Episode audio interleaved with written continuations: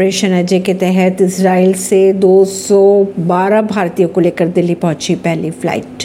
Israel Hamas में जारी युद्ध के बीच इसराइल से भारतीयों को निकालने वाली पहली फ़्लाइट 212 यात्रियों को लेकर शुक्रवार सुबह दिल्ली एयरपोर्ट पर पहुँची। इसी दौरान केंद्रीय मंत्री राजीव चंद्रशेखर ने एयरपोर्ट पर यात्रियों का स्वागत किया। खबरों के अगर माने तो भारत ने इसराइल में फंसे भारतीयों को वापस लाने के लिए ऑपरेशन अजय की शुरुआत की है। परवीन ने दिल्ली से।